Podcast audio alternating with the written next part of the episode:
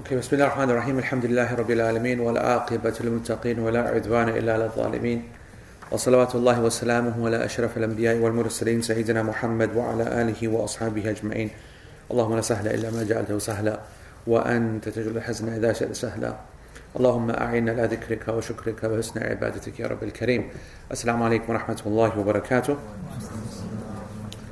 So, um, okay. So today, um, I'm, not, I'm not even sure where we're starting. I can't work out whether we actually did anything from the book last week. No. Yeah, I have my doubts. I think we've covered all of Aura last week, to be honest. Are you sure? And it seems like, Yanni, from the book, I seem, to have been, I seem to have been on the same page for the last four weeks. So I'm just not. I'm just, so I'm just you can comments from you, son? From the bottom about impurity. Right. So This year is just going to be the conditions of the prayer, by the way. right. Part two. Just start in the middle. Yeah, not, And then, yeah, that's right. And then all the way down, that's it. Okay.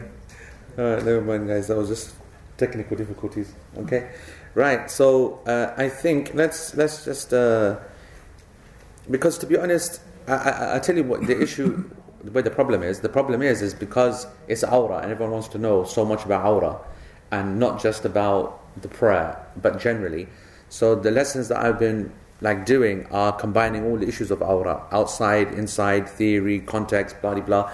And so we've kind of like gone all the way and covered it all, then come back and whatever, and now it's almost like, uh, you know, we're all over the show. But um, uh, I think,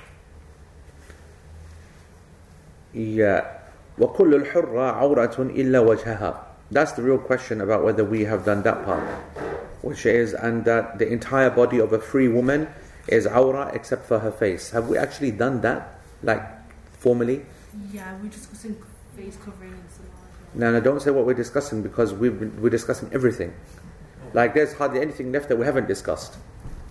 So we moved on? We haven't done that. Right. So I'll read it in Arabic and I'll read it in English and you tell me what's going on. So وكل الحر عورة إلا وجهها ويستحب صلاته في ثوبين ويكفي ستر, عورته في النفل ومع أحد عاتقيه في الفرض وصلاتها في درع وخمار وملحفة ويجزئ ستر عورتها Okay, so entire entirety. The entire body of a free woman is aura except for her face. It is recommended for a man to pray in two garments, though it is sufficient for him to cover just his minimum aura for supererogatory prayers, but he must also cover one of his shoulders in the obligatory prayer. It is recommended for a woman to pray in a shirt, a head covering, and a garment covering the rest of her body. However, it will suffice if she only covers her aura. Is that clear, everybody? So I can tell you right now that we haven't discussed it is recommended for a man to pray in two garments. We've not done that. My only question is, is that have we formally discussed the issue of the entire body of the free woman, yani a woman is aura? I think we have. Yeah. Yeah. Maybe Mr. says 164, uh, page 164, everything is the last thing we did. On page 164, Ibn Taymiyyah's statement is the last thing that we did. Well, okay, a couple of weeks ago. I think that makes sense to me. That Shaykh al-Islam Ibn Taymiyyah, he said that it is impermissible to look towards the uh, aura um, or towards a, a, a, a young boy actually. إلى الشاب الذي يخاف من النظر إليه الفتنة. I think we discussed that. And and about how, you know, because last week we kind of took the whole of aura everywhere, right? And we didn't actually go through the book itself. So okay. Anyway, in summary, in summary, the the I mean I can cover the the um, the position of the the female. Um, the Hanbalis, as, as as the as the sentence before states, is very clear that all of her body is aura when it comes to the prayer. So that's the hands and the feet. So when a woman prays, she has to cover everything. She has to not only have a long jilbab or prayer dress, she has to wear socks. Because when you say cover the feet, it means the bottom of the feet. And by definition, therefore, it means there has to be some kind of sock that's been worn. So that's according to the Hanabila. And um, Ibn Taymiyyah, oh, sorry, beg your pardon, the Malikis and the Shafi'is, they said that her entire body is the aura except her hands. So the feet need to be covered as well, and the face doesn't need to be. Okay, they said the feet, the face doesn't need to be.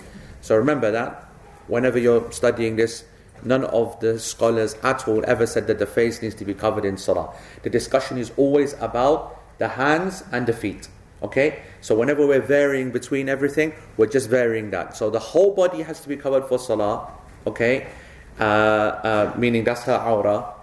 And remember, by definition, what that means it means that whatever covers it, it could be one cloth. Okay, but that's the point that every part of the body is covered. The, the face is always uncovered in salah. The variation is just hands and feet. So the Hanbalis cover hands and feet. The Shafi'is, they cover the feet. They allow the hands to be open. And the Hanafis are the most, well, I don't know what the what word would be. Liberal? Flexible? Flexible. And lenient, I don't, it may be, yeah, lenient. And it is a position of Ibn Taymiyyah and it is our class position as well. Yep. So the hands are uncovered, the feet do not need to be covered, and the face is not covered. All three. Uncovered does not mean it has to be, it means that it is not obligatory to cover. Now, as we said before, the irony is, and as we spoke about last week, is that outside of the salah, okay, it's different. Alright, outside of the salah, we said actually that the hands, need, the feet need to be covered according to all four imams, that the hands are recommended or obligated according to differences, and the face is obligated or recommended according to differences and it goes down to then the age of the woman, married, not married, level of society. A whole load of factors are in play when it comes to the niqab, okay, or the burqa, which is covering it entirely from the top, okay. Now, um, and again, for the I think the fifth time, because it's very important for you to understand, because people are getting confused on this. The reason behind that is because what governs the rules of covering in the prayer is not what governs the rules of covering outside of the prayer.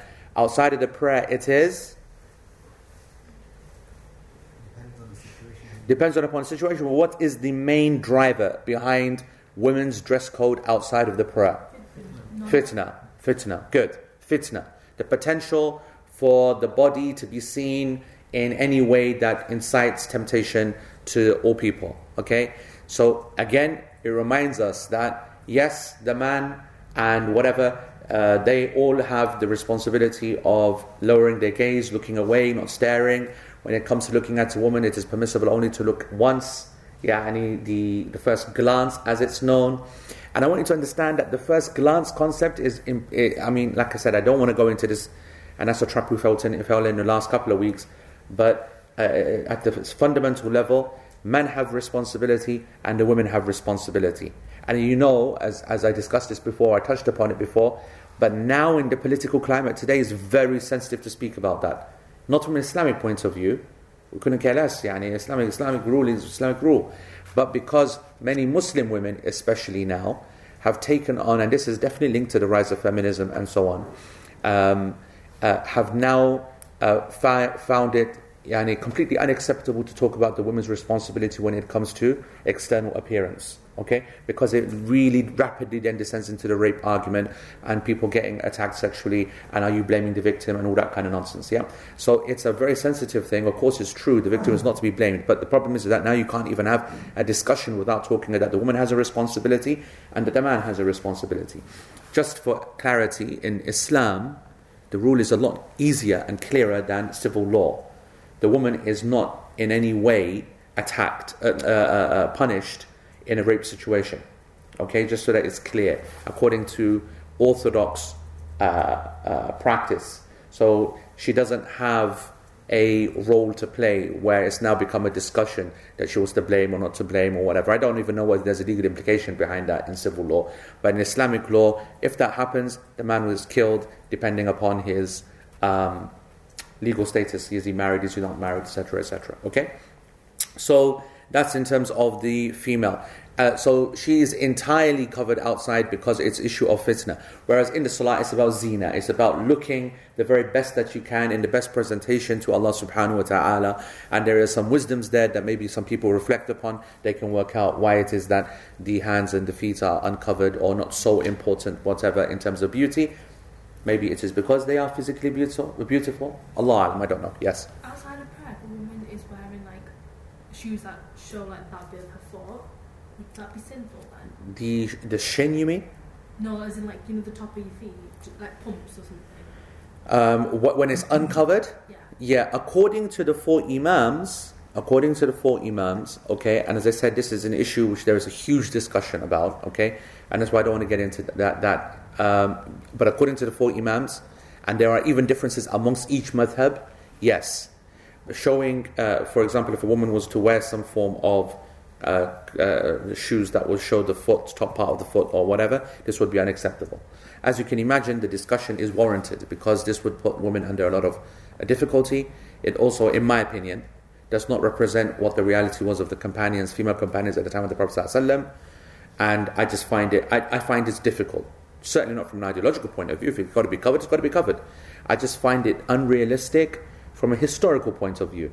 I just struggle with it because uh, if you remember when we were covering the issues of masah for over the socks, we keep focusing, or the, the conversation is almost like it's a male conversation, but it's not. Women also make masah, isn't it? Yeah? Of course they do. Everyone makes masah, yani, uh, wiping over the socks.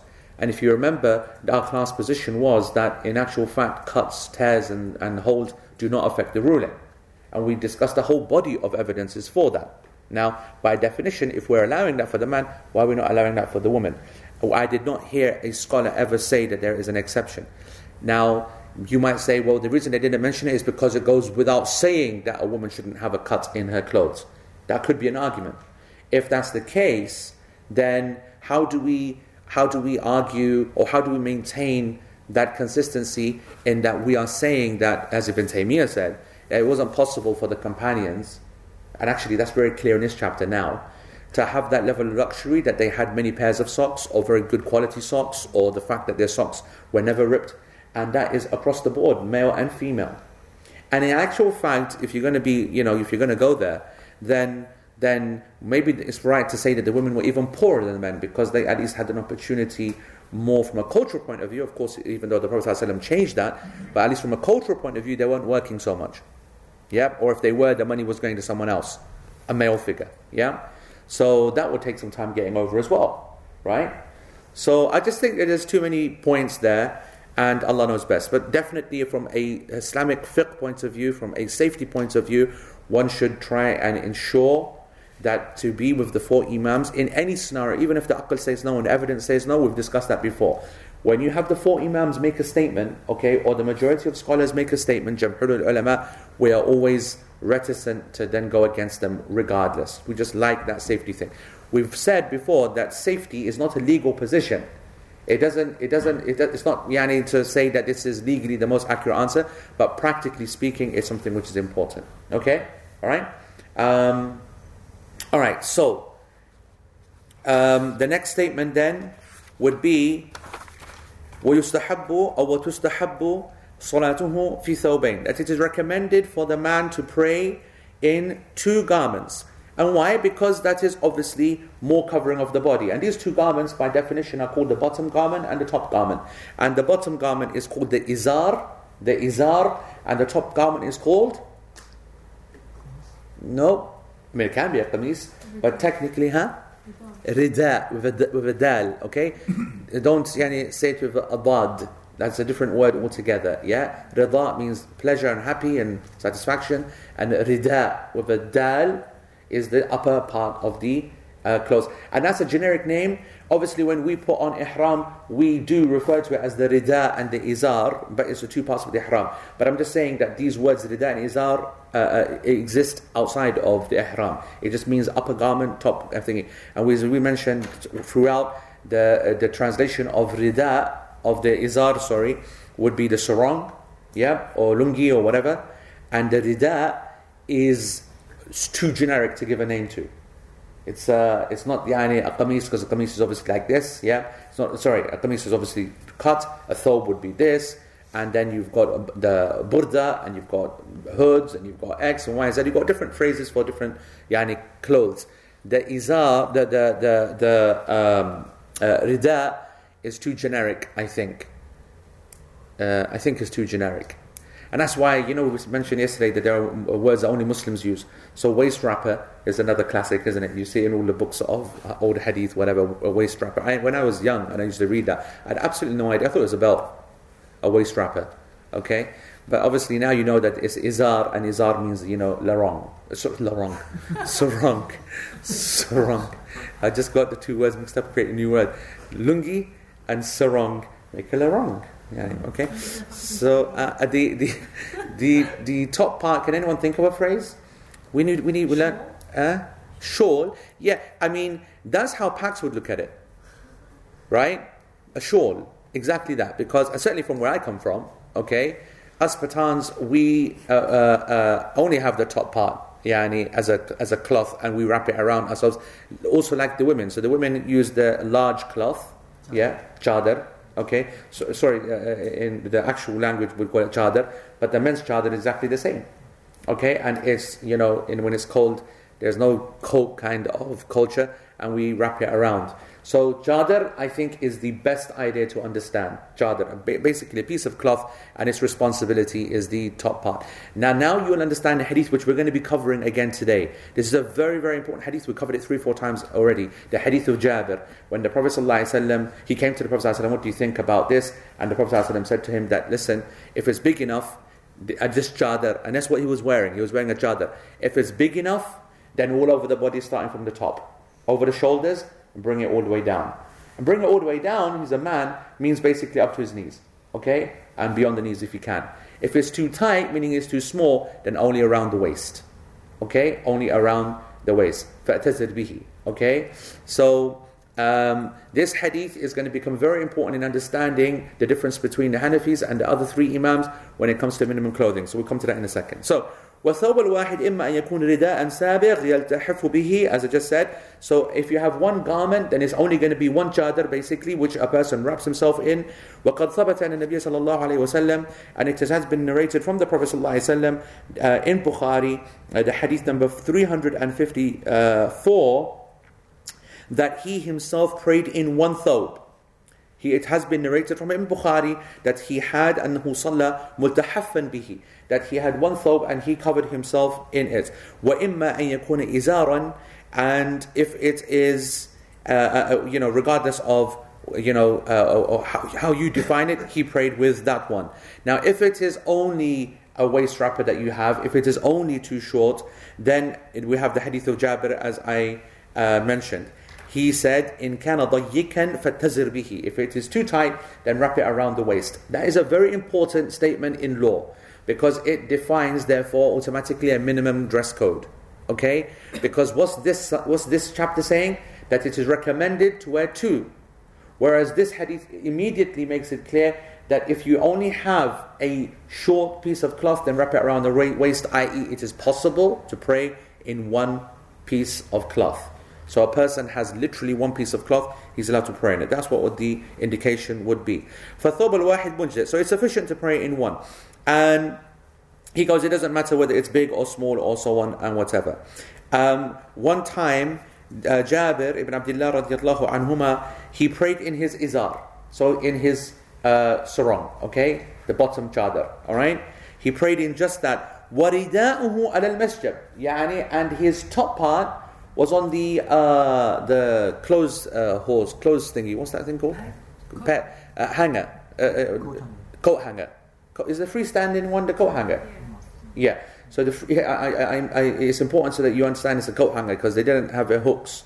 So they had like this kind of uh, you know uh, uh, uh pole, and it had three like pegs, heads, whatever, whatnot. Okay, because Sheikh goes into uh, uh, some. this is a classical word, and he goes into some detail trying to explain what it is. Straight away, you can see that it's a coat hanger. Okay, so here's the thing. So he prayed in the one, and his top uh, uh, garment, he was hanging on the clothes hanger. Okay?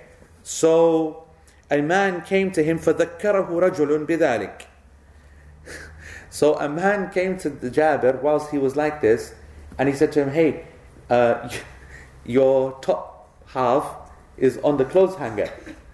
So he goes to him, فعلت هذا ليراه أحمق مثلك يعني I did this so an idiot like you can see. He goes, I left it there just so like an idiot like you, أحمق يعني stupid يعني man, okay, a fool, fool actually. I did that so a fool like you can see that I did that.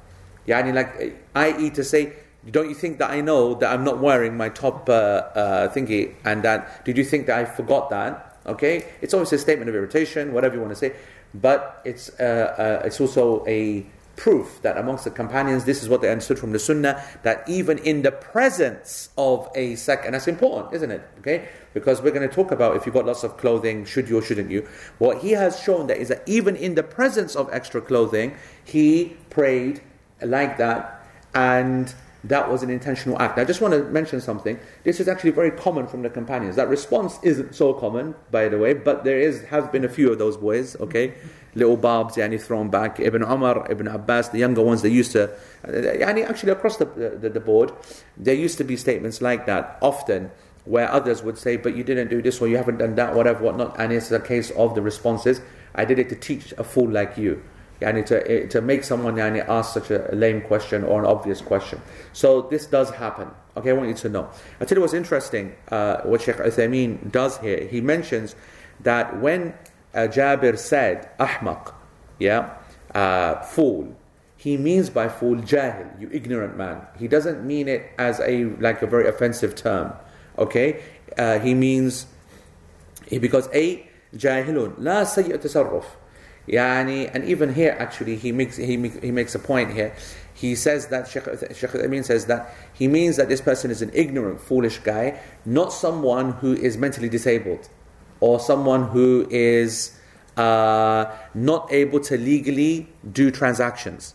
Okay, Sayyi tasarruf means that you see one of the conditions when it comes to uh, interacting with people is that you need to know the basis of interaction. So with the person, if you can't speak to him, uh, you know, you say silly things to him, your response is dependent upon whether this person is legally, yani, you know, uh, uh, mentally stable or not. If he's not, if he's mentally unstable and he says things to you, you're not meant to insult him or attack him or whatever. Whereas if a person is completely fine and he's saying silly things to you, then you have the right to say the same things back or escalate it further as the case may be. Likewise, in transactions and so on, if you're a shopkeeper and you are transacting with a person who doesn't know how to transact, this is a problem and it can be illegal and it can be sinful depending upon what happens as a consequence. Okay? I think it's just common sense, I think, this point. Anyway, what Sheikh says, he goes, I just want to explain to you that the ahmaq, the foolish one, is the one who makes a mistake on purpose. يعني يعني uh, that's not the right way. Uh, he makes a mistake. Uh, Knowingly? knowingly, not on purpose, knowingly. Okay? Uh, uh, يعني, uh, the opposite of not knowing. So knowingly, yeah. Whereas al-mukhti' the mistaken one الذي يرتكبه عن جهل وعدم عمد. Whereas the ignorant one, uh, sorry, whereas the mistaken one, as a title, the mukhti', the one who's mistaken, is a far more diplomatic and nice position to be in, okay, as such, is the one who does something ignorantly or says something out of ignorance unknowingly. Okay? Okay?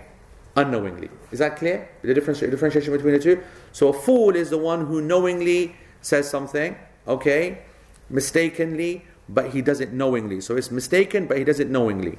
Right? Arabic لأن الأحمق هو الذي يرتكبه الخطأ عن عمد So the أحمق is a person who is jahil. He is someone who makes a mistake but he does it knowingly, meaning it's not that out of uh, uh, uh, he, يعني he has blame attached. والمخطئ the one that is not يعني, taken into account i- in any way and not shouldn't be attacked for it and shouldn't be embarrassed. The mistaken one, he's the one who does something out of ignorance unknowingly. And the murad of Jabir and the intention of Jabir uh, when he said ahmaq is jahil. And one of the other reasons for that, or one of the other proofs for that, is because he said the same. There's another narration of the same athar, the same narration, where he said liyarahu al-juhal. So he wasn't so personal towards this guy. He said that I did that so that the ignorant people would observe. Okay, so it's not a direct statement to him. Yes. It doesn't mention. The narration does not actually mention whether he was praying a nafil or a obligatory prayer. Okay, so we don't know. And obviously, this is an important question. wa- Was he praying a nafil or fard? Because that is how, as you're going to see, the fuqaha they divided it up. What should you wear in nafil? What should you wear in obligatory prayers? Is that a correct differentiation? We're going to look at that now. Okay, so then Shaykh Uthaymeen says, but there's no doubt. Okay, there's no doubt that to pray in two thobes is far better because this is more covering for the body and it's more safer. And it has been authentically narrated from Umar ibn Khattab, we're in the middle of page 165, uh, that he said, إذا وسع, إذا وسع الله عليكم فأوسعوا جمع رجل عليه ثيابه صلى رجل في إزار ورداء في إزار وقميص and, and, and, and. This narration has been narrated by Bukhari, hadith number 365. So this is, an, uh, this is a narration of Umar which has been collected by Bukhari. It's authentic. And what did he say? He said that um, if Allah subhanahu wa ta'ala, uh, uh, uh, uh, uh, what's the phrase? Yani, uh, gives you money, uh, blesses you. What's the word? Yeah. What's the nice way of saying that? No, no. إذا وسع الله إذا وسع الله عليكم فأوسعوا. Yani if Allah shows, uh, if Allah is generous towards you, bountiful towards you, but that's that, In If Allah subhanahu wants to open the doors of. Uh, uh, not wants to, He has, then you should do the same. Okay? Meaning the point, if Allah has given you wealth, then show it, kind of thing. Does that make sense? But There's much better translation. Let's work out a nice translation. Come on. Wasa Allah, linguistically translated, is as if, if Allah has opened things up for you, if Allah has opened things up for you, then you should open things up as well. Meaning, if Allah has made you wealthy, then don't be stingy. That's the actual translation of the hadith.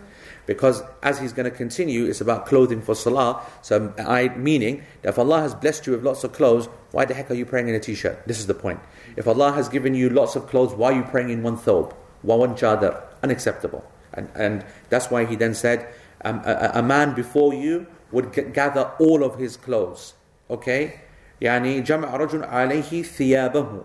A man would pray in an izar and a rida. A man would pray in an izar and a qamis. A man would pray, and the the narration is long. Okay? So he's sh- talking about combinations of what a man would do. Okay? So do you understand the meaning of the narration? If Allah has given you the ability, and I told you before that Allah didn't Yani give that ability to the majority of the companions. They were majority poor and they struggled to have two pieces of clothing to wear at the same time.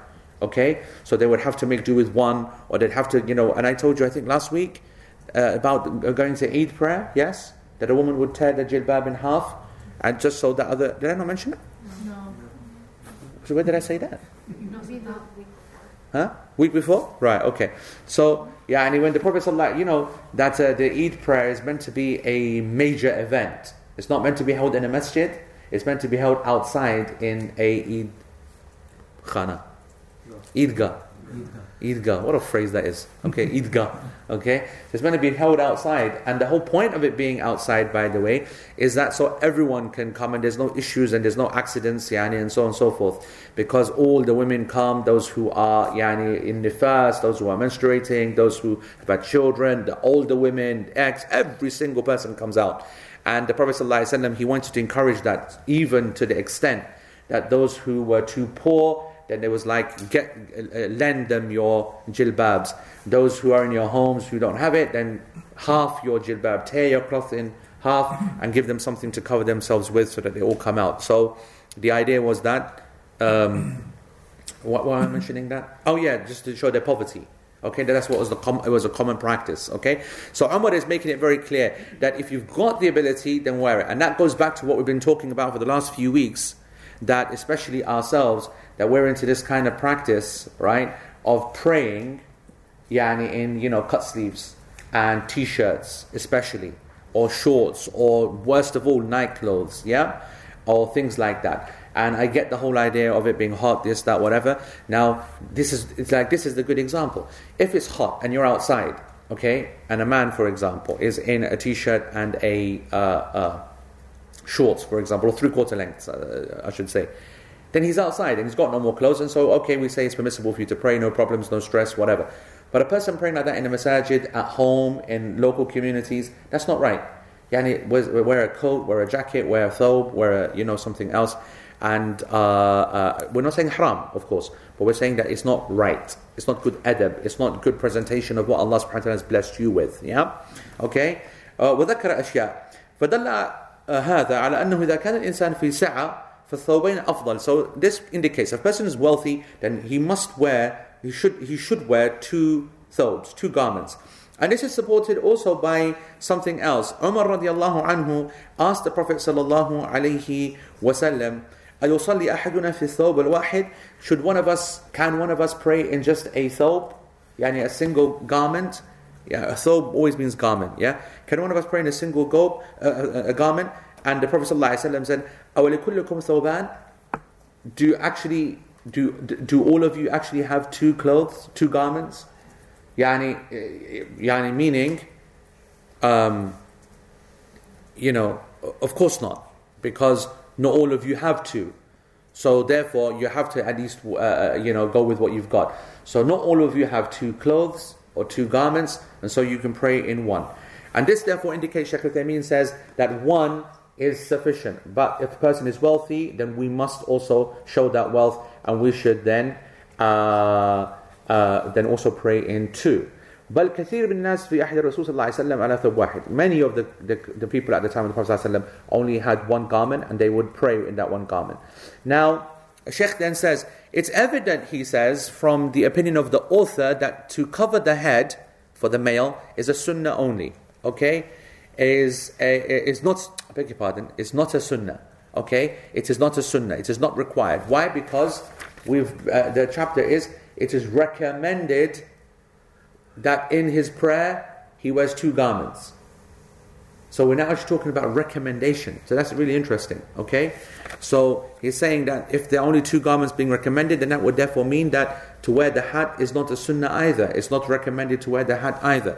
Sheikh Uthaymeen says, however, we have enough narrations as we covered before. Ibn Omar, did you would you go outside like that in front of the people? So why then you know uh, uh, uh, bareheaded? So why do you not then wear it? Yani when standing, for, standing, in front of Allah Subhanahu wa Taala. We covered that a couple of weeks ago. Um, and so that therefore indicates that Shaykh Uthaymeen said that it is better for the male to cover the head. It is better for the male to cover the head, and he means that across the board. Okay?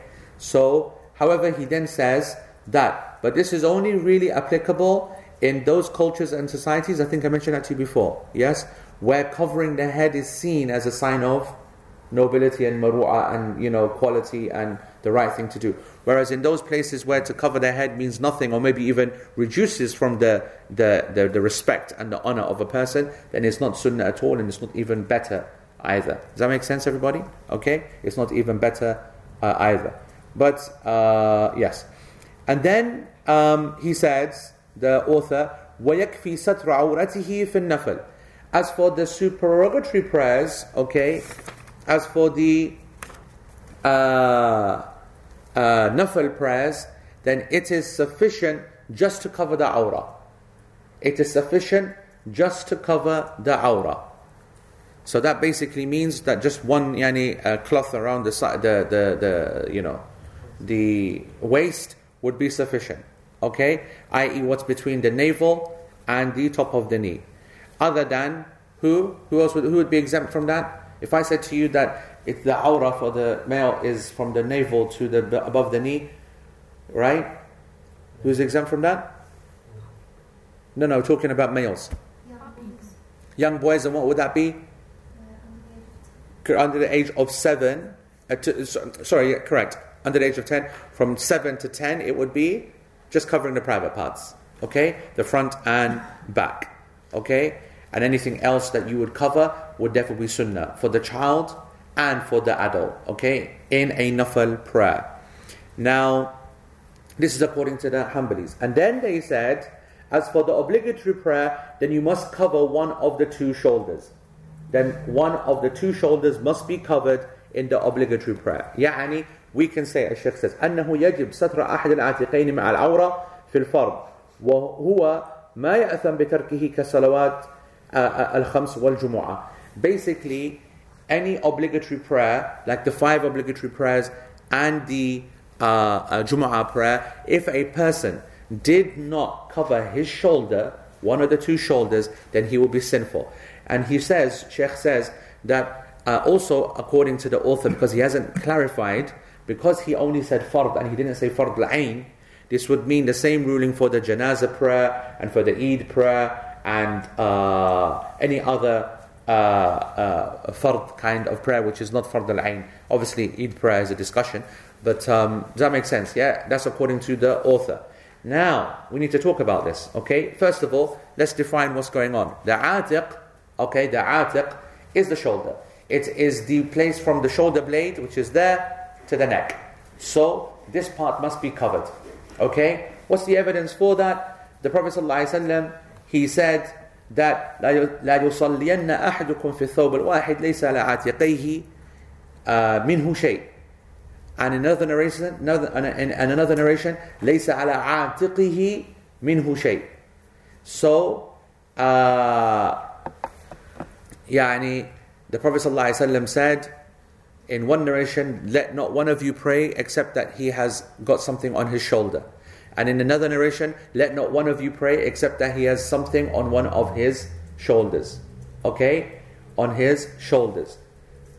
Now, um, there is, the scholars did not differ between one and two because the, uh, the meaning here is that on one of his shoulders. So it doesn't matter whether you say on his shoulder or one of his shoulders. Does that make sense? Yeah.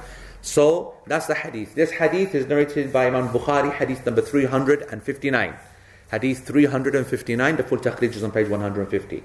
Here's the point. That's a hadith. Okay? And despite this hadith, you see that the Hanbalis and the scholars, uh, some scholars, but the Hanbalis certainly, they said in Nafal, one ruling, obligatory, one ruling. Does the hadith mention anything about Nafal or obligatory? It just says that not one of you should pray except that you should cover your shoulder.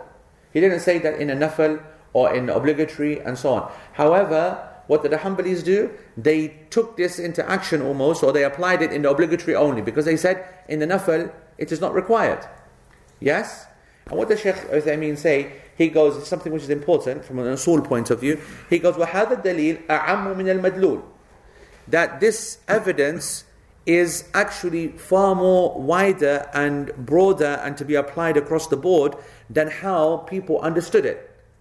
Yani the hadith indicates that it should be towards nafal and fard, whereas the scholars or the fuqaha or the Hanbalis in this case, they only applied it to the fard prayer. So that's something which is important. Okay? Here we have some inconsistency. So therefore the Shaykh then says, Shaykh Uthaymeen, he goes that this is this is not right. This is actually a deficiency and not applying the hadith properly.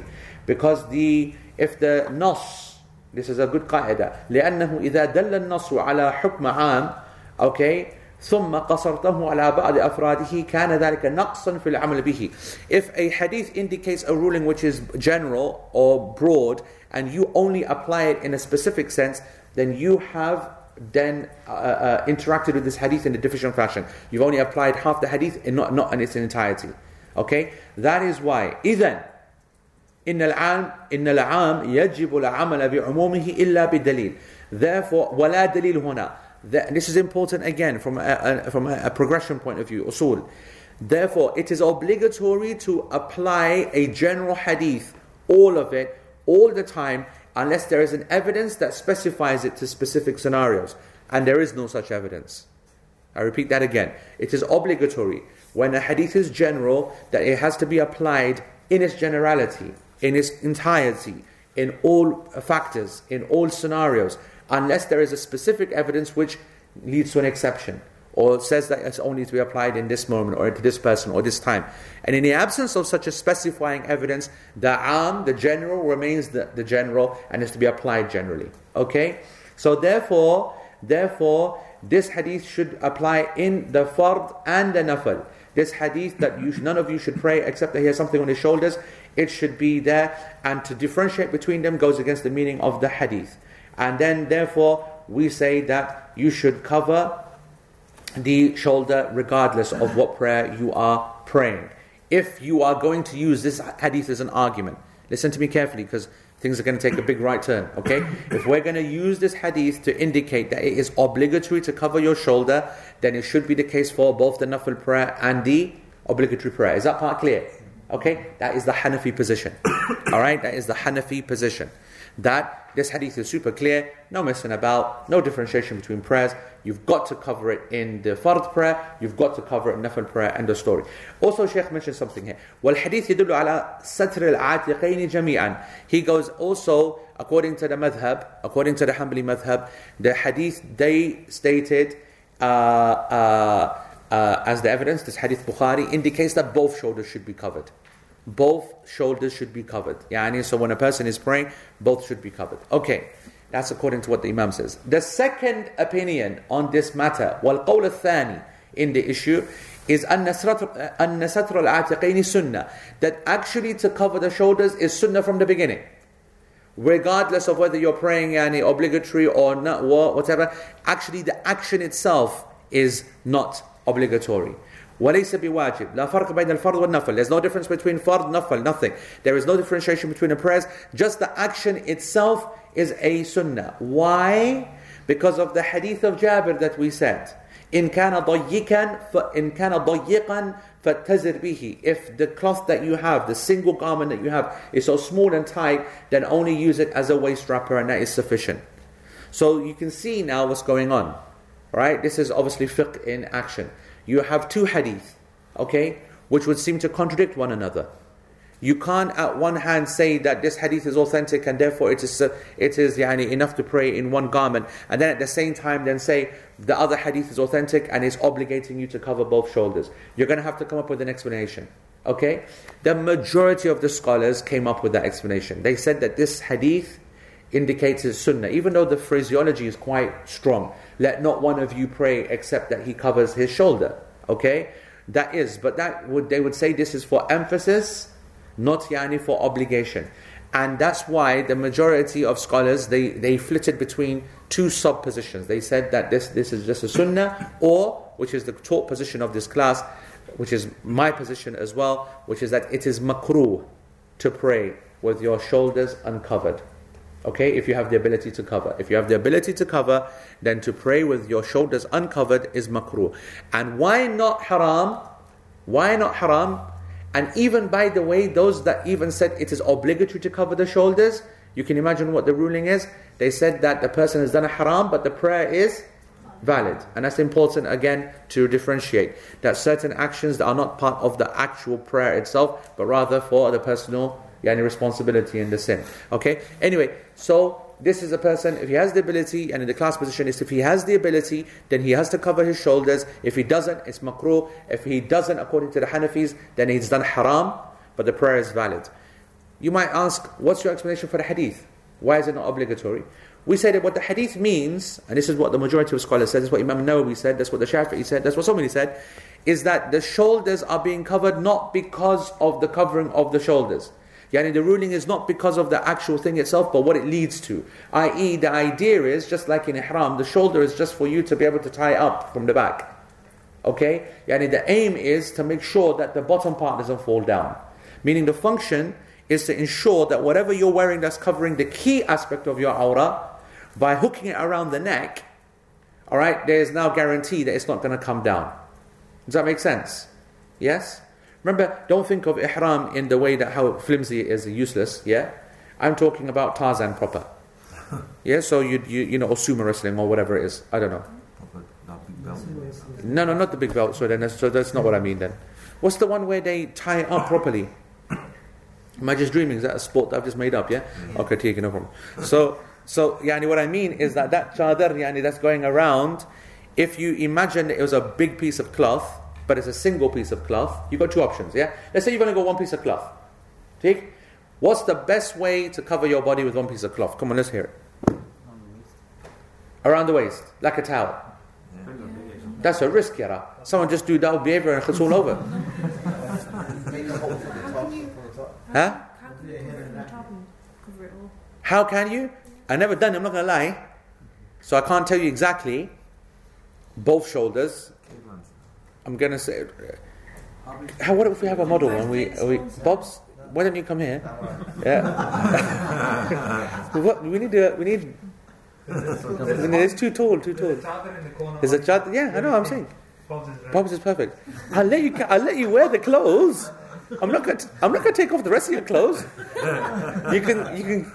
You can keep these clothes on. Shazada's not here. Wallah, I would. You know. I would. You know. Shazad be dying right now. Yes.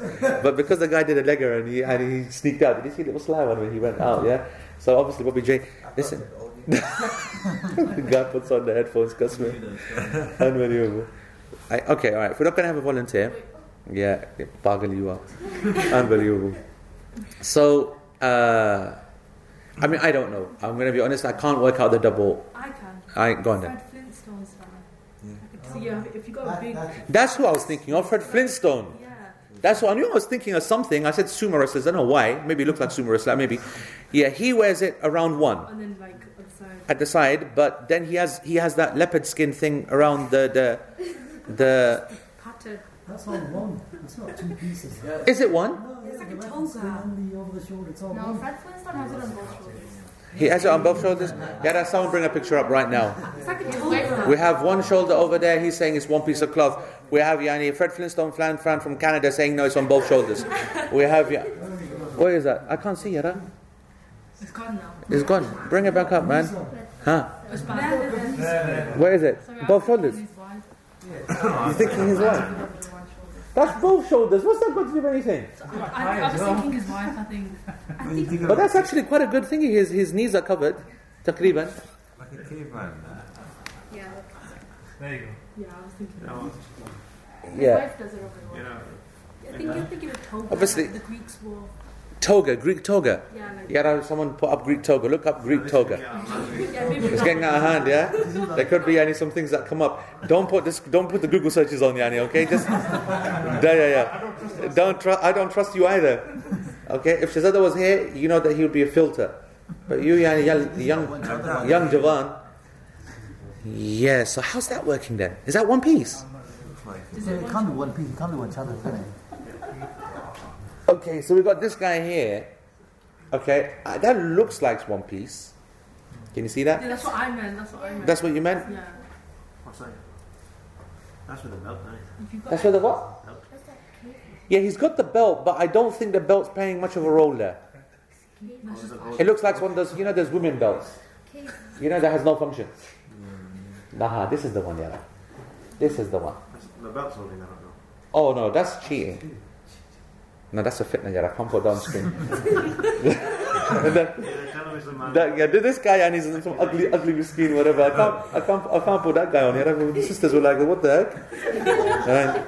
So, I don't know. I think. Um, anyway, the point is, yes. The modern day equivalent of clean your t-shirt in the back of your pants, please. Is the modern day? No, no. Listen, bro. Don't even get me started on thingy. That's next week's lesson, but no, no, week after's lesson. Don't, bro. I go to town on on on on the, on the crack attack, as I call it. Yeah. Okay. We'll talk about that in detail. Don't worry. So this issue of thingy. The point is, the point is, what's this one? Play Sorry. Sari, sari. Yeah. Why are we not thinking like that? This is your Greek toga. That's what I said. No, that's not one. Yeah. But I mean, look, that could be one sheet. I don't know. Is that one sheet? That's a big sheet though. It's a big sheet, isn't it? If you're one- How does sari work? Who's Indian? Say, tell us oh, about the thingy. Round and full over shoulders, isn't it? big Yeah, That's the, I know the the ladies. It's a massive long piece. It goes round like the waist Yeah. for women from like navel to like the ankle, and then the extra goes over one shoulder. And then tied. Yeah. So sari. The way it's the way it goes round the waist keeps it up that you can just flick, flick it over one shoulder. It'll, it'll Wait, wait, wait, wait, wait, wait. Is a sari one piece or not? one piece. Right. So, huh? It has a, It has a top with it. and this is obviously for men, and a petticoat underneath as well. Yeah, that's, that's No, no, no. Forget all the petticoats and forget all underwear and forget undergarments and forget the style. Just, I just want to understand the sari yani mentality. Is it like what I understand, which is that it's very long, and so you start going around the important part, okay, right? Yeah. That's done. Yeah. Then what happens? You goes over one shoulder. Then it goes over one shoulder, Yeah. and then it's the other loose part. Then it can't drape, man. How can it drape? What if it falls off? it doesn't because it's pinned and then it's wrapped so tight. It, It's like tight here. It's definitely tied, connected. When it No, it's. Yeah, when it goes over. See, I knew it. Don't trust no women. Look unbelievable. the end is used to cover the head. Has and he worn can one come before? down the side and cover the shoulder as well, you know. And tied. No, no. So how's it stay up then? Because it's pleated. You tuck it in. You tuck it in. You can hold it to the end if you wrap it. Pleat. Okay, it's tucked in. The- Yani, my point is, is that you can't say that it's just loose like that. Wrap it is. Allah nikas me. How if that falls off? It, it won't know. It, it's just it's pulled tight. and It's, it's just, Listen to me, you absolute pack here. Okay, this thing here, right? However tight the end, this part is on my rest of my body. Yeah, this is loose. Yes, I don't care what I do to myself here, unless this is either tucked in, or gone around, or It's long, isn't it? It goes Very yeah, or, or very long, that's gone all the way around and somehow touching in some way another piece of cloth, either clipped or pinned or tucked or tied into a knot. There is no way women are walking around that thing with the possibility of doing that. That's why they didn't. I think she is right though. It's It's confused. generally- They have the undergarment on. So that's something else. I'm, I told you, no assumptions of I'm undergarments. assuming for a man, obviously, no undergarment needs to be worn. No, no, I'm saying assuming for a man, woman, doesn't matter. Let's assume that there's no undergarments. We're just trying to understand the structure. I think the structure would be that you'd have your thingy go round, round, and round. But you'd have a little bit loose piece here, which would probably end up here. Okay, loose piece here. Then the loose part would then go round there, and go round, Back to the waist. and then you'd come back down to your waist, and then you'd either tie it there with that other loose part, or maybe even a few other turns around, and that's it. Meaning now, You pin it or something. meaning that whatever happens, you don't just have a bottom part that could be pulled. You're going to have to deal with the shoulder part first as well. You know what I'm saying? I'm gonna have to go with you. Oh my God, here we go. Because I just. Unbelievable. I just they have Women's- an idea of a size than you. Listen, I've been in Ihram, I know what I'm doing, yeah? No, no. Listen, I'm willing to be corrected. Sheikh, Sheikh, you're right. You could probably What pin you it. said before, around the waist, Yeah. going up, yep, on the shoulder, yep. back here, Back here. onto the waist. Right, go around there, around the waist again, for example. I've never seen a sari You, worn like. You know. Oh, no, no, maybe not a sari then. But what I'm saying is that we're trying to understand my understanding of the hadith and what the scholars understood. Their argument is involve the shoulder, then you've got a, a much greater chance of keeping the garment up. That's basically what they're saying. Could be tucked in, yeah, or pinned or. Tucked in. The, uh, well, obviously, this is not applying to a woman. Even though we use the sari, I'm, I didn't use the sari as a dress choice. I used the sari as a as a as a model for the practical how it works. But even that, Sheikh, that's quite a long piece of cloth. There is a long piece of cloth. So I think that there has to be some other version. If version. you have like a chadar straight, yeah, Yep. you have three holes in there. One in the middle. No, so this is not holes. For, for the Hole, yeah, that is not holes because a hole is easy. You just need one hole, or you have even better three holes. Three holes, yeah. Yeah, we're not talking about holes. We're talking about This is how it is. uh, that. Although even though that's an option, and even though that was worn, but I, I want I want you to know that that was so simple. Yani, I'm saying that you're like two thousand years before that you are. Yani, there was proper clothes at the time of the Prophet I don't want people to understand like that we're all walking around like cavemen. Yeah, we have to literally make a hole. The idea is that we don't have clothes, not that we don't have the ability to. Yani, yeah, yani, make clothes. Do you understand what I'm trying to say? This is, yani, uh, this Fred Flintstone is only because they had no idea how to shape a cloth. That's why it'd be a hole and whatever, whatnot. So when I'm saying that they were using a cloth, it would be insult to basically have uh, a sheet which would make a hole in it and just stick it over your head. Because that would basically be you saying that I'm either, you know, a caveman or, you know, it's 2017 and that's yani, the new black and new fashion and God knows what. Yeah? Because what they do, isn't it? That's what they do on, the- on the on the fashion thing. Which is, option is a very long like you mentioned before. But Yeah. That, that is quite Anyway, the point. The, the- listen, let's let's not lose the point. The point is that um, the idea is that you're meant to cover your body in the safest way possible with this hadith. Okay, your aura as much as possible. What's the concluding? Yani, uh, uh, what's our conclusion? Someone give me my conclusion. For a male, it's encouraged to cover the shoulders. it's encouraged to cover cover the shoulders, and then in general, and then specifically men who have the ability that they've got clothes and whatever, they should cover, cover, cover. Basically, in today's time, in the majority of places, one cannot and should not get away with this kind of thing. Okay, simple as that. If it then does come down to it, then legally speaking, a man, as I said right at the beginning four weeks ago, a man can pray literally in a towel. A man can literally pray in a towel. Yes. So what about a short sleeved fob like this? Yeah, he shouldn't be praying like this. It's not good. He should have a jacket on uh, to cover his uh, thingy, cover arms all the time. All the time. Where's your jacket? Show me your jacket, bro. That's right. yes. And the other thing is, what But uh, as we said, uh, we don't want to make, we don't want to, we don't want to, we do want to make it clear that this is an issue of adab. There's no sin in praying like that. It's just that we said, we said that it's not right, and I told you that it, it psychologically has an impact. And I, I'm, I, I would like to literally keep repeating this every week, okay? Especially when people like yourselves, you got to understand one thing, by the way. You know, when you study a class, okay, we don't want to get lost in the fiqh, okay? The whole point is, is that the people who study are meant to get closer to Allah subhanahu wa ta'ala. There's a higher standard that's required from these people. And so, uh, even though we are the people who study law, and when you study law, you can actually get away with a lot more than the awam do, because you know legal minimums, legal things, you know, you know, uh, uh, people out there were doing things and you know that it's just unnecessary. However, when you're studying the law, then the law is obviously to take you to a place where you are closer to Allah subhanahu wa ta'ala. You're, you're more wanting to please Allah subhanahu wa ta'ala. So uh, this is one of these occasions where, and it's rare when you study law, because it's such a dry subject to make this point. This is that point that we have reached in the books of fiqh, or one of the uh, positions, where we should think very carefully about what the law is trying to make us do. So when I said to you that it is not good to pray in t-shirts and this and that, whatever, we've, we are the ones who established that it is legally acceptable. However, however, we are also the people who know that salah is what you put into it. Psychologically is what you put into it. If you refuse to go to the masjid in the morning, you are already chopping your legs off before you are even attempting to pray in front of Allah. You're already automatically saying to yourself that I'm giving myself more time for my breakfast, or I want to get back into my bed, get to sleep, etc., etc. So the level of preparation is different. I told you the way you present yourself is different. The way that you know you're going to go to masjid in front of other people, the way that, that way is different. The people who pray at home, the majority of them, if they're honest with themselves, they don't brush their teeth, they don't clean themselves properly, they don't yani, perfume themselves, they certainly put, don't put on full clothes, maybe they don't even get changed at all. Yeah? And as we said, none of these are obligatory. All of these things I mentioned are sunnah.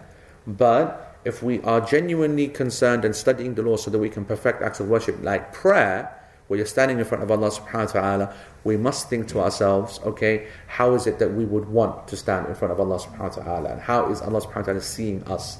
And that Fajr prayer is so important. We know psychologically how much it affects us. A good morning is always with a good Fajr prayer. Okay? Everything kicks off yani the right way. You come to the masjid, get Fajr done, you're like a lion. The rest of the day you can do anything and everything. Right? And the people who miss the Fajr prayer, yani in the masjid, or miss the Fajr prayer at all, that start is a disaster, mentality is a disaster, your work, yani productivity is all yani whatever. There's no blessing in it. You might think, ah, oh, I got two, three extra hours sleep because I woke up at nine, for example. Yeah? And I missed my alarm, whatever. And yeah, you're more rested, but your day is not more blessed. Your day is not more blessed. And we are a nation that believes in blessing.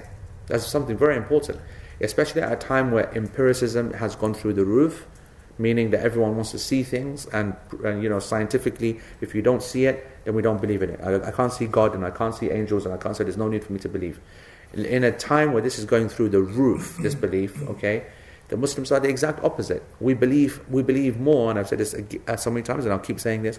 We believe more in the ghaib than the shahada, the two worlds that are the seen and the unseen. We believe more in the unseen because the seen is full of deception. The seen is tiny.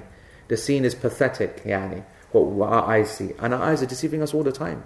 We make mistakes all the time. Yani you know, just what we perceive to be the truth, and we actually look a bit closer, or some information comes and we realize, subhanAllah, a massive mistake. But the unseen, that's what life's all about Jannah, Jahannam, the prophets, the angels, the the everything, yeah. So it's very, very important that mentality, psychology that goes into the salah. That's why it's no surprise why Allah subhanahu wa ta'ala focuses more on that than the general aura for the for the person in the for, with respect to the prayer. That's why we said that the approach to the prayer is make yourself beautiful because you feel beautiful, you look beautiful, you feel beautiful, you smell beautiful. And so you stand, you enjoy the moment. You know what I'm saying? You respect the moment that you're in. You take all these little small factors away. They're only small, but they do, you know, they do, they do uh, uh, uh, ratchet up. Okay, so uh, just now, just to quickly just get to this uh, uh, next page and get this section done. Her prayer is an adir وصلاتها في درع وخمار وملحفة. Okay, so her prayer is in a what was the translation? What have I done? I would I would have thought a shirt. What is it? I had covering and a A head covering. And a garment covering the rest of the body. So shirt, a head covering, and a garment covering the rest of the body. Very good. Okay? So this is now talking about what it is what is sunnah. Sunnah, guys, not obligatory. This is sunnah, mustahab, recommended for a woman to pray to wear when she's praying. Is that clear? What is the dir'? The dir' is a qamis السابغ الذي يصل إلى القدمين يعني the dir' is some kind of dress which basically is baggy and long and it covers it reaches the feet it reaches the feet, which is the abaya. Okay? It is absolutely what we know as an abaya. It doesn't have a head part, it's the body part. Okay? What you might even call it kind of like, uh, anyway, like a dress. Well, khimar, the khimar is basically what which covers around the head. Okay? Which goes around the head, or head covering, whatever you want to call it. And the milhafa, ما يلف على الجسم كله كالعباءة والجلباب وما أشبههما. The milhafa is, the, is basically the pak chadar. That's what it is. And if we're going to go linguistically speaking, then what our women wear, pak women, the big chadar that goes on top of their shalwar kameez, okay, that's the milhafa. It covers the body around all over, okay? And it's also known as the jilbab, it's also known as an abaya as well, but it's a, it's a, it's a, it's a second layer, okay? It's a second layer. Okay, because we're not, I told you, underwear and all this kind of stuff, it's not a known factor. Hot environment, not so yani, uh, uh, uh, cold, not need for yani, extra garments of clothes either, and certainly from a money point of view, they couldn't afford it. So at a sunnah level, two yani, levels is good. As you can imagine, people who've got more should cover more, without a shadow of a doubt. And last week we even spoke about yani, you know, women and their clothing, about going out, etc., and so on. You know, it's important to understand this issue about jilbab. Okay, this jilbab outside and trying to avoid yani, clothes which, which outline the uh, limbs and the parts of the body is a no no. It should be avoided. Now, that does not mean that they, uh, uh, uh, you know, it's just literally a piece of cloth, you know, and you just, just one big piece of cloth which covers and makes shapeless. No, it means that it should not be skin tight. It shouldn't show, yani, whatever. Because a jacket is fine you see, a jacket arm, okay, you know, we, saw, we covered all these hadith last week, didn't we? That the Prophet ﷺ said that make sure she wears something underneath it so it doesn't show the bone, yeah? Doesn't show the joint, doesn't show the whatever.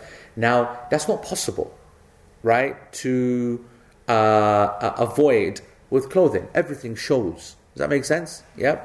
So even this, which is quite baggy, okay, still shows my arm, still shows that I'm bending there, doesn't it? It shows, uh, you know, whatever. But the point is, it's not like this, is it? It's not showing like this.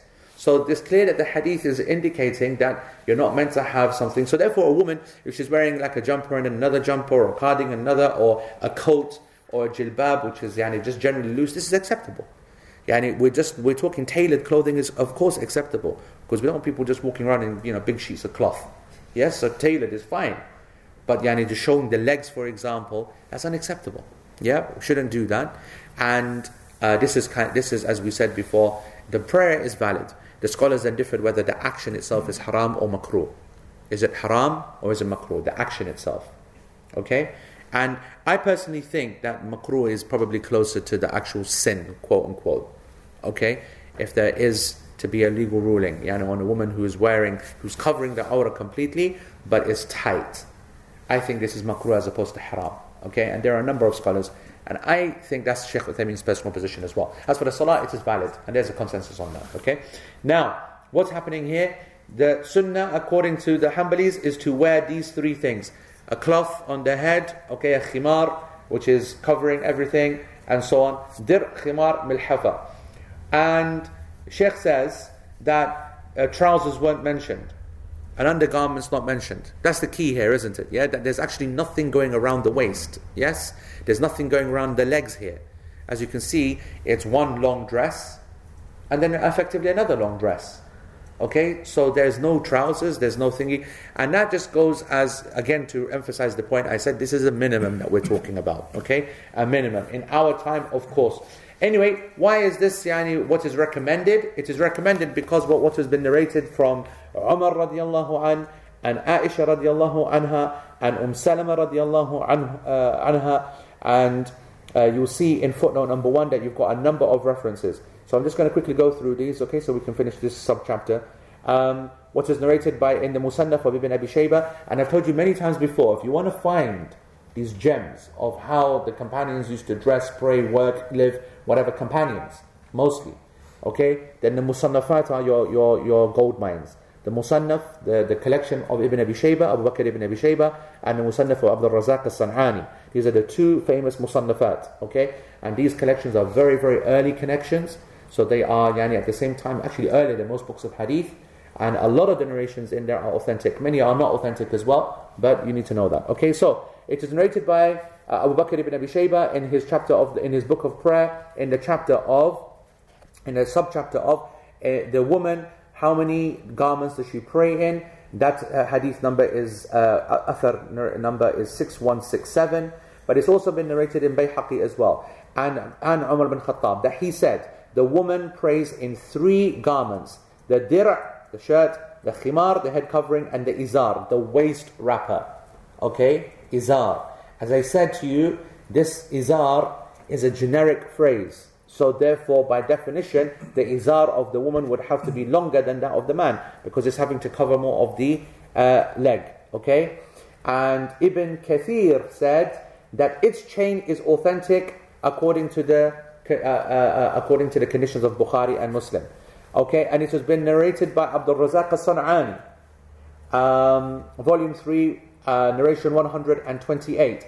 And it's also been narrated by Abu Bakr ibn Abi Shayba uh, in the same chapter, hadith 6168, on the authority of Ali ibn Abi Talib.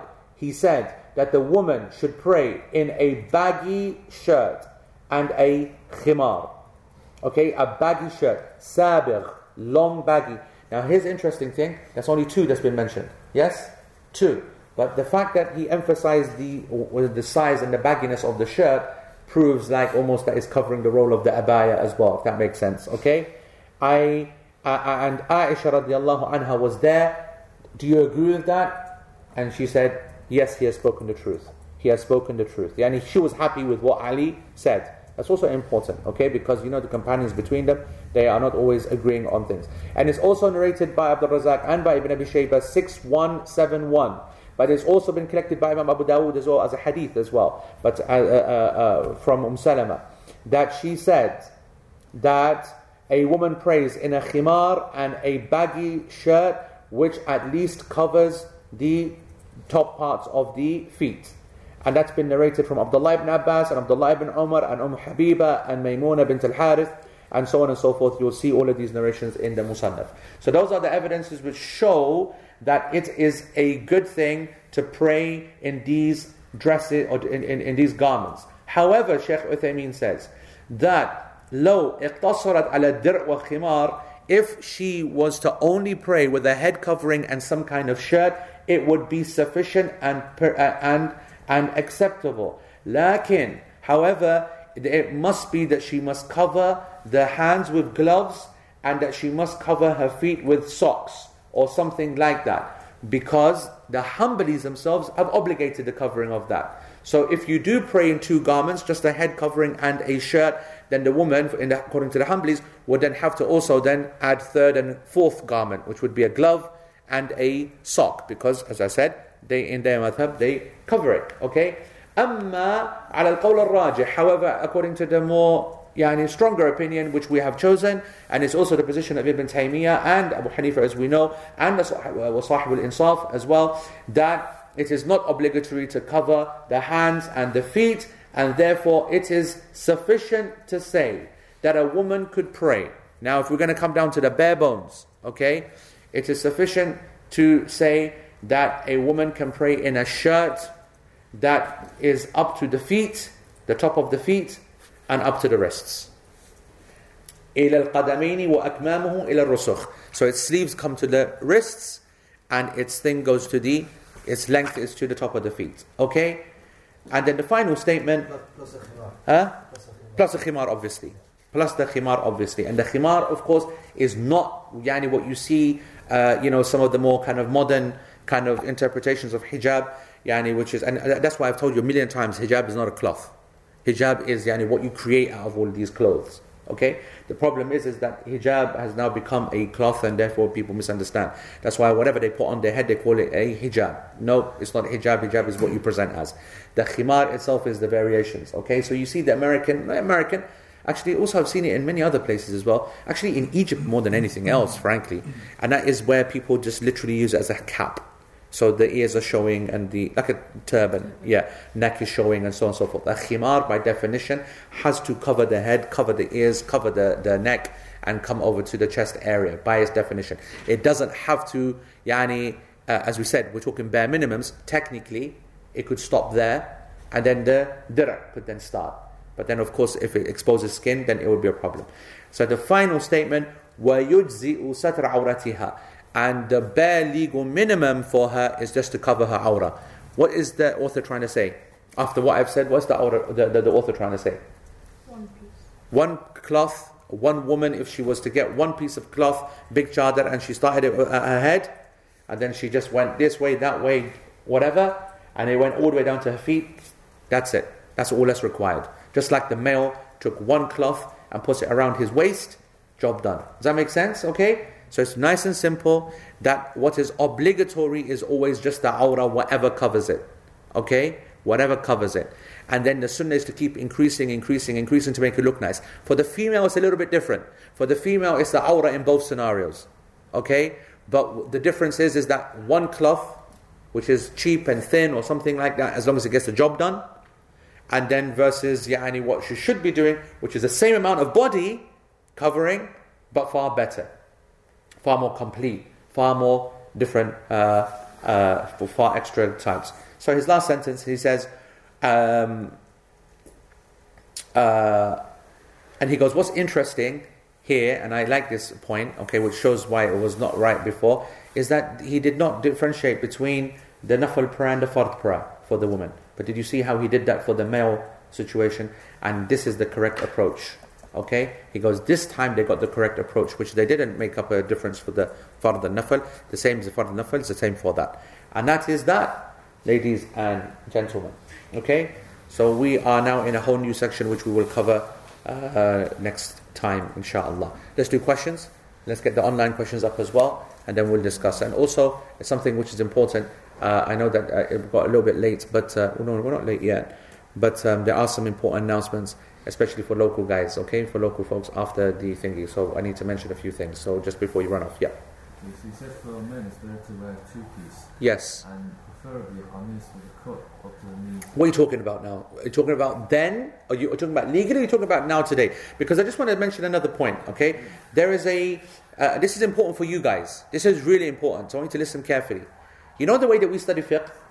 It is now coming in under increasing criticism.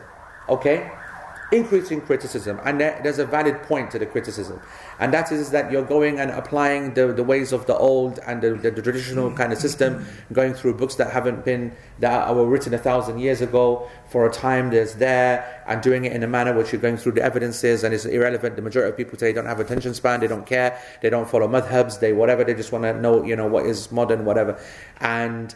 Um, that's theoretically. And then practically, that's a theoretical argument, argument or ideological one. Then they say practically, look at your lessons compared to yani, the ones that you would do uh, like in a seminar form. So, I mean, I do both.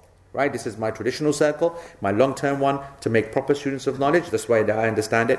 And as for the people that need uh, that Islamic culture and Islamic education, which they're not able to get out to, and they are coming from different backgrounds, uncontrolled environment.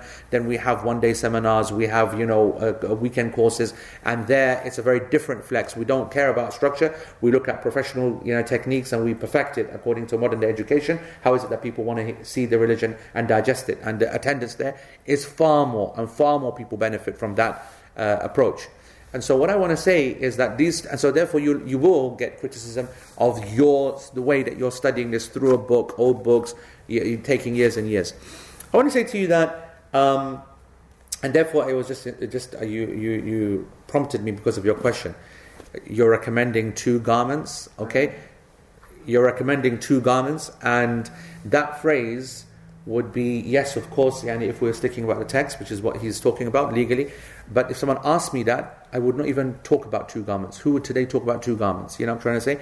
And if therefore I'm going to respond to a fiqh question of the people in a way where I would never, ever, ever discuss shoulders or garments, whatever, now you can see the strength of the opposing argument, which is that why are you guys just fluffing around in the legal realities of two garments and covering shoulders when today no one ever is in a situation like that? And the response to that, I want you to know, is that the law, when it's studied, is not meant to be yani, every second meant to be covering. It's the job of the scholars and the students to apply what the legal, legal reality is to a modern day scenario. Yeah, you learn what is the hadith, you learn the context of the time, but you don't answer according to the context of that time, you aren't answer to the current context. So don't let the waswas yani, be against you that this is yani, a backwards way of learning. It's not at all. This is actually the complete way of learning. Yes, it's not going to be as quick or satisfying or whatever, and that's why the numbers are much, much smaller and the dedication required is far, far greater. Okay? Right, yeah. So according to the text. Generally speaking, it's going to two pieces. Yes. Uh, qamis with a cut up to the knees, the. You don't. And then what happens when you usually ask your alim, he says, wear the urf of your place. Yes. But then the urf of this with modern designers is all the shirts are here. Yes. Uncovers you. Correct. So which one do you follow? So, so that, that's a very good question. Do you look old fashioned? Yeah, so that- follow the urf of So, so that's a very good question because it allows us to clarify this idea of urf. When we are addressing to the urf and not yani, appearing out of place, okay? I said to you, all of you before, that this principle is restricted by the Sharia. So, for example, uh, the urf of the people is to walk around in bikinis these days. So it's not that the women should now walk around in bikinis, yes? So there is a legal reality which always trumps yani, the actual uh, uh, urf. So that's the first rule. That applies to men as well. If the urf suddenly became wearing, you know, shaitan or skull and crossbones or whatever, I don't know, whatever, then we'd say, well, you know, keep your urf and we'll just wear plain whatever. See? That's the first thing. The second thing is, is that if the urf doesn't contradict something from an Islam point of view, but it does contradict or create yani, a problem in acts of worship, then acts of worship will come first. So that's why we say that, like, last week I mentioned, that trousers is a big phrase for men.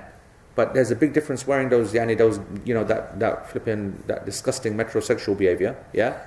And wearing a normal set, a pair of trousers. You get what I'm trying to say? So it's not right to pray like that, but uh, or to wear that, and so on. So if a qamis is causing problems where it's uh, risking, uh, uh, you know, uh, showing the aura, then one should avoid that. Okay? Yeah.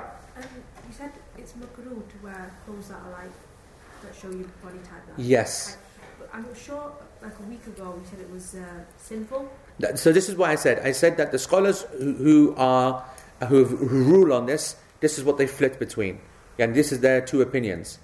Um, the third opinion is a very rare one, which is so technically there are three, but in practice there are two. First opinion: your prayer is valid, your action is haram, so you sin.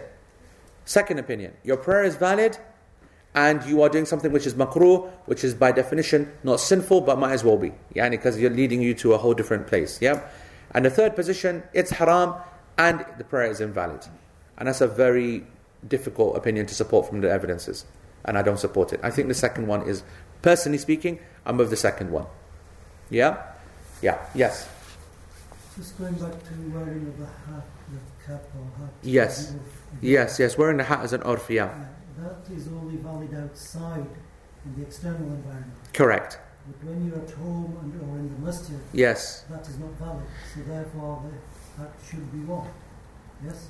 So what you're saying, okay, is that if the if one of the driving principles behind the hat is that it is something which is respected in the society, then you're saying that inside a mosque that doesn't apply or should apply. No, I'm talking about the opposite.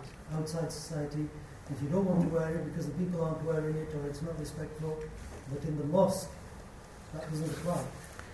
Or at all. Um, Well, so let's let's let's split that up then. So let's look at mosque. Mosque, of course, is a representation of society. Because if you look at what Ibn Umar said, his exact words, okay, his exact words are, um, he said, "أتخرج إلى الناس حاسر الرأس." Are you going to go in front of the people bareheaded? So this is people, which is the issue. So obviously, going to the masjid. In fact, that's actually probably the, a mo- the most perfect expression of that hadith, the mosque. Because people don't normally care what they had to meet people outside, but it's in the mosque, yani, when you know that you know someone is going to give you a proper slap down, isn't it? Yeah, they're the people who care. So uh, I think that when, when we're talking about the urf of the people, I think the mosque is very much part of it.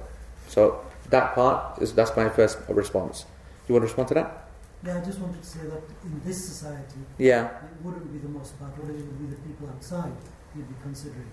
So- Oh, sorry. I, I, I, I, sorry. I beg your pardon. I've, no, sorry, I misunderstood your question. You're trying to say that there's two urfs. Mm. There's the urf of your people in the masjid and the people you hang around with, and then there's the urf of the people outside.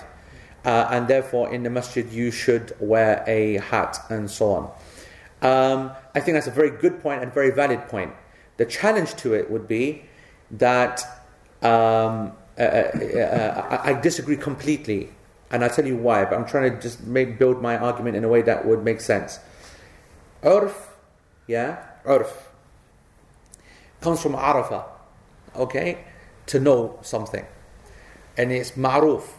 When we say something is ma'ruf, it means it's well known. And the urf is called yani that because it's so well known amongst the people. It's a natural reality that no one has to think about twice. It's what they do without thinking. Now, in society, that's some basic things that, that that applies to outside. And it normally represents their mindset, their, their X, their Y, their culture, their heat, the temperature, the climate. So, my question now the Muslim society, will call it, inside the mosque. What's their excuse to claim that for their urf, and what is their urf? And do Muslim people have an urf? I believe very strongly that they don't. A mosque has individuals who are members of society. They come from different places, they have different clothing styles, they have different ideas of what they should wear, etc.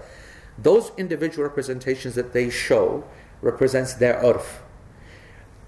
If you were to unify the people inside a mosque, you are either going to claim that they are all the people outside who have come in, and they have therefore a dress code, or you're going to say that their dress code is religious, but not an urf, not a custom. You are going to say that we want everyone to dress like this because it's Islamic. So my idea would be that if there is this idea, as there is in virtually every mosque, that you should wear a hat, where's that come from? Like what could that source be? Because this, the people in the mosque are not an independent reality that only live inside the mosque. They are members of the wider culture and community and customs of the people.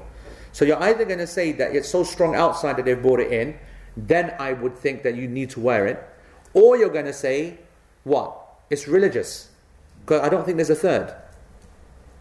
Is there a third reality? Either you're going to say it's religious. Now, what did What we say? Respect? What about respect? Where does respect come from? Yani, what, what is, it's either these two. Either one, you see it as a religious reality, or two, you understand it as a, as, as a, as people do that. You know what I'm trying to say? So that's why I go back to the point that I think, uh, I, I, forget what I think. I'm just trying to make it clear that inside the mosque, I don't want you to think of it as entirely as a different culture. It is though. Go on. So many things that you do amongst Muslims Yeah. you wouldn't do amongst non-Muslims. So some things you do in front of Muslims you wouldn't do in front of non-Muslims. Okay. Okay. Like Wear a hat. why though? Why? Why? It's not the custom there. It is the custom amongst Muslims. Whether it's it, don't say Muslims, say Paks. Pakistanis. Pakistanis. Yeah, that you wear a hat and you won't feel out of place. Whereas you might be amongst non-Muslims or English people, British people, and you might not. be. So, so I could say that if I'm amongst Arabs wearing a hat, I feel out of place. Fair enough. Okay. Fair enough. That, that's fine. But um, if you're amongst So that's what I'm trying to say. Why are we using the word mosques and not using the word Paks and Arabs? because that's where the facts are. Yes. But you could say the same for like churches or synagogues or whatever. There is a culture that happens within the space. Like Really? Christians dress The, the, same way. no, they don't. They Not, do. uh, oh, oh, the people. church dresses. um, No, but, but, but is it a uniform or is it yani formal, what we call Sunday clothes? Sunday Yeah. best. Sunday, Well, clo- Sunday there's- best. There's like the. They wear more. They don't. Like- They, no skin. Respect and formal. But is there some? So your point is, is that extra upgrading clothing and amount of clothing is the same as putting a hat on? I think yeah, that, that, that is, but that, that is a fair point. When we, had the, when we had the Khilafah, whether you were in Morocco or in Iran or in China, everyone covered their head. And it's only when So, so here's a question. So here's a this is this is also what I want to investigate. This everyone everyone covering their head. Where is it coming from? Is it coming from everyone's individual culture, or is the fact that cul- or, or- because this is by the way not something it's not something that we can resolve now, or is culture a representation of religious values? Which there's a very strong opinion for when you study anthropology, that that, that, uh, that culture itself is representing values, and values themselves that you either take as from your own self, or you make them up as the man-made society, or from your religion, and that goes back to this whole argument, back to the time of the companions. What's the legal status of the hat and the turban, especially? We've said it very clearly that it was the culture of the people. Yeah? It's not the religion. I cannot possibly emphasize this point enough that there was no such thing as an initiation of head covering with the sending of the Prophet. ﷺ. It was the existent reality before the Prophet ﷺ and before Islam. And the Muslims came into the Arab culture, and then people then started to then copy the Arabs. That is why there's always this big kind of, you know, push against Arabs. You see that kind of counter racism against Arabs. Why are you wearing Arabic clothing? Why you, people get become really sensitive. They're saying that we're happy to take our deen from you, but don't give us your dress code kind of thing. So there's a lot here, you know, that meets the eye. So I'm saying that I agree that it's an absolute universal fact amongst the majority of Muslims because the Arabs are a minority. Okay, this isn't reality in an Arab mosque. You know, you said the word mosque. That's not what it's like in Arab mosque. You're not going to find no bloody basket outside where you pick your hat outside uh, in the Arab mosque. In an Arab mosque, and inside only the Paks will be wearing it, right? An Arab mosque in Arab countries or Not even an Arab mosque here, No, no, I'm talking about in the, in the actual locality. Because if you like a non-Muslim country. You if mean back to the pack, non-Muslim country or no, Muslim? Muslim country. Muslim back the country. packs. Yeah, You know, people are wearing hats outside. outside and inside. As it was in- And and and in Arab um, uh, mosque, well, yeah, that's what I'm asking you. In an Arab mosque, in an Arab country, are they wearing head coverings or not? they are. So, But that's because it's their that's it's, it's their thing.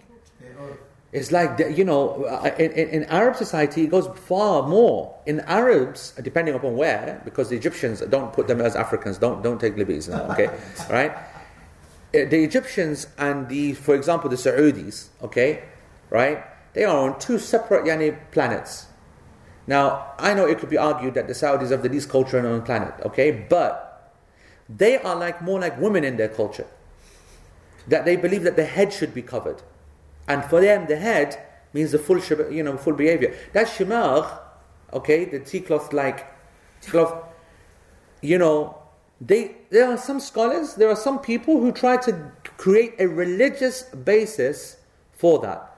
That it should be covering the shoulder, it should be covering the neck, and it's part of maru'ah. And I'm telling you now, okay, that when I used to live in Saudi, and I used to spend time with the students and teachers and whatever, whatnot, I used to hate that nonsense, okay? And they look down upon a person who's just wearing just a hat. They look down, you stick out a mile. They expect a student of knowledge, or a practicing Muslim, I should say, to be covering and have the full shabam. Absolutely. So culture is very, very different. Uh, Very, very different. It just depends why none of the big ulama, mujtahideen in the, in the past ever said hat's not important. Because as I said to you, it's the culture of the people. They all represent it. Why do I wear one? Why does everyone wear one? Muslims, I told you Sheikh Al-Albani said that he, Sheikh Al-Albani to the level that he said that it's a sunnah. Oh, sorry, that he said the Muslims should wear it because it's a sign of Islam. Sheikh Al-Bani himself said that it's not a uh, sunnah, but it's a sign of Islamic identity. Now, this is a very interesting category. What does that even mean? A sign of Islamic identity. Well, you know what? It comes into its own if there are non Islamic realities that are fighting against dress codes, and there are. And that's why I think that wearing a thobe, wearing a hat, is actually as ba- it has as much of a basis as people trying to say, which is correct, that you should wear the clothes of the people that shouldn't, yani, you know, that that that so that you don't stick out. So I think that the the, the, the, expressions of these two kind of linchpin, lynch kind of pillars, these principles, the expression of that is a political one. What works best for each community at each time. Okay? Yeah. So two questions online. Yeah. Basically about the exceptions to the right, if any. Yeah. So for example, there's one example been given about being in a hospital. Yes. Uh, with you know, make, and having a hospital gown for Yes.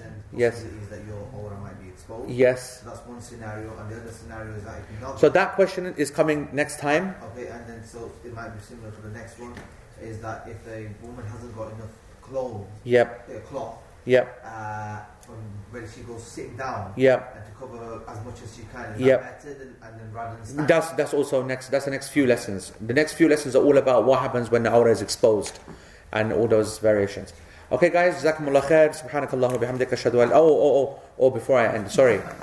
Yes, announcements. We have two key announcements. We have two big events coming up. Okay, two big events, and the first one is just a few two weeks away, three weeks away, two weeks away, and that's uh, Yasser, who's here. Yasser Qadi, Sheikh Yasser Qadi is teaching, no doubt, February 10th, and there is an offer at the moment. Okay, Family, family discount. yeah. From family discount. You mean it's not yani, uh, uh, uh, three, Oh, right, okay. So um, there's a family discount on offer at the moment that uh, that can save you yani, like 85 pounds if you apply it, whatever.